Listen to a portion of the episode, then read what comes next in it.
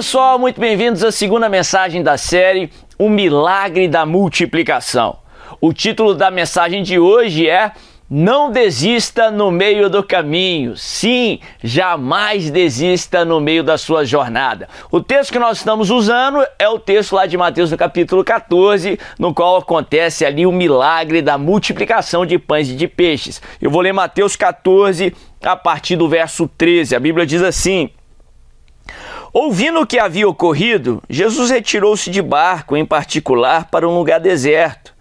As multidões, ao ouvirem falar disso, saíram das cidades e o seguiram a pé.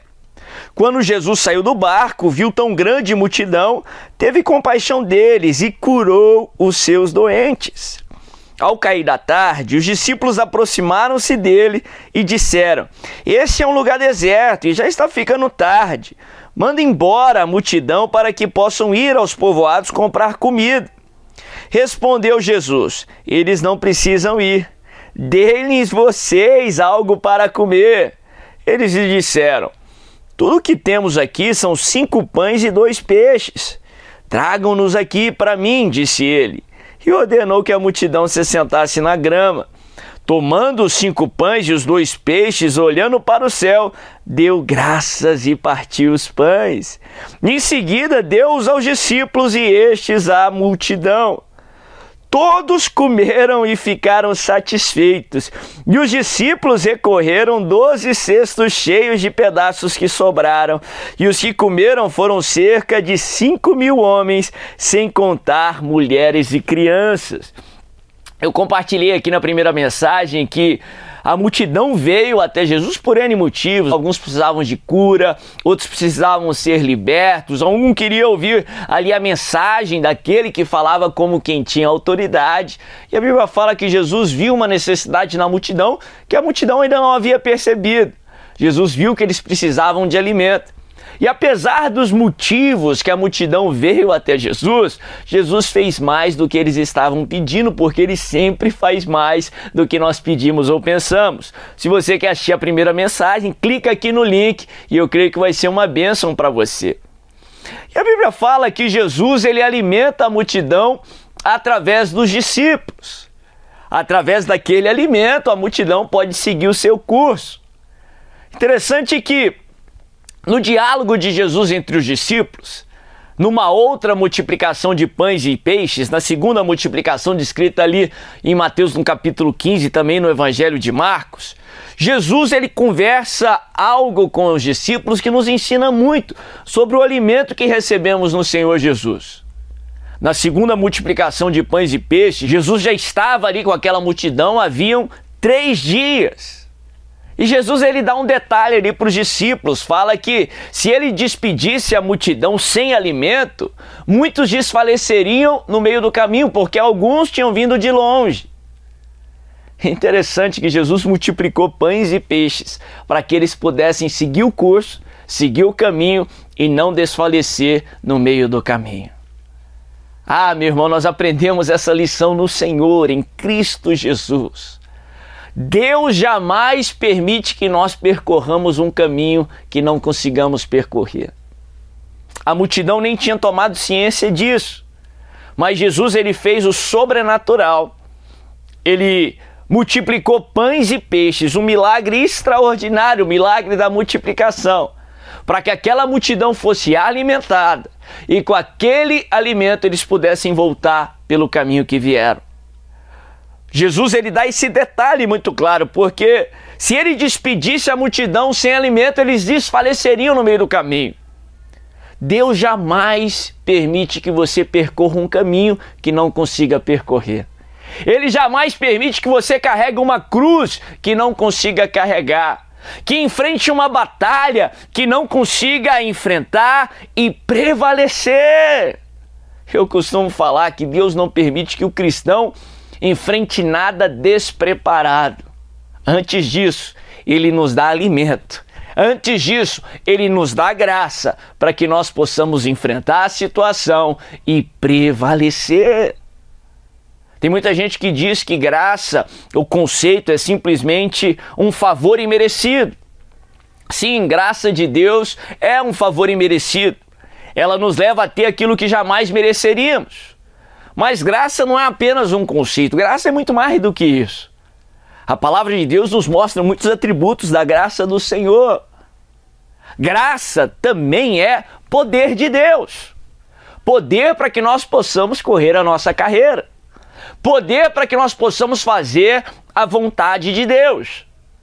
O apóstolo Paulo, ele coloca muito bem, ele diz que tinha sido lhe dado a graça para que ele pregasse aos gentios. Nós sabemos que o propósito de Deus para a vida de Paulo, desde a sua conversão, o texto nos revela isso, era que ele fosse o apóstolo enviado aos gentios. Então Deus lhe revestiu de graça, de poder, uma capacitação sobrenatural para que ele pudesse fazer o propósito de Deus. Da mesma forma, Deus não permite que você enfrente nenhum problema, percorra nenhum caminho sem antes te revestir de graça para que você percorra aquele caminho. A graça, esse favor, essa capacitação, esse poder de Deus para que possamos fazer a sua vontade. Talvez você nem percebeu isso. Mas no momento certo, Deus te deu graça para que você percorresse esse caminho. Romanos 8, 28, o apóstolo Paulo, também inspirado pelo Espírito Santo de Deus, ele coloca que Deus trabalha em todas as coisas para o bem daqueles que amam a Deus e que são chamados segundo o seu propósito.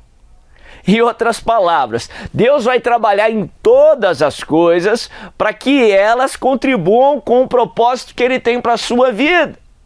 Se algo for impedir retardar, atrasar ou atrapalhar o propósito que Deus tem para você, ele não permite que aconteça. Agora, se ele permitiu, é porque até o mal vai transformar em bem. Até uma tragédia pode transformar em triunfo. Até a cruz no final vai te abençoar. Até uma perda no final vai contribuir com o propósito que ele tem para você. Até a maldição transforma em bênção. Se ele permitiu que acontecesse, é porque tem graça de Deus sobre a sua vida para que você possa enfrentar e para que você possa prevalecer. Lá no livro de 2 Coríntios, Paulo falando também de uma dificuldade que ele estava passando ele fala sobre um espinho na carne, o texto coloca desse jeito, ele diz que por causa da grandeza das revelações que lhe haviam sido dadas, tinha sido lhe colocado um espinho na carne, um mensageiro de Satanás, a fim de o esbofetear. Por três vezes ele rogou ao pai que lhe tirasse esse espinho. Alguns falam que poderia ter sido um, uma enfermidade, um problema de visão.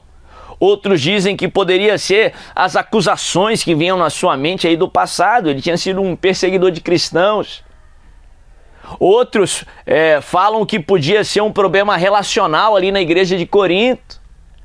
A Bíblia não fala o que era de fato o espinho na carne, porque isso é irrelevante ali no texto, na lição que Paulo está tentando nos transmitir. Ali concluímos que o espinho na carne era uma situação que tinha feito Paulo clamar, pedir por mudança. É aquela situação, ou representa aquelas situações que nos fazem a chegar a Deus e pedir Deus. Ou o Senhor faz o um milagre, ou o Senhor faz o um milagre, tem misericórdia de mim, me tira esse espinho.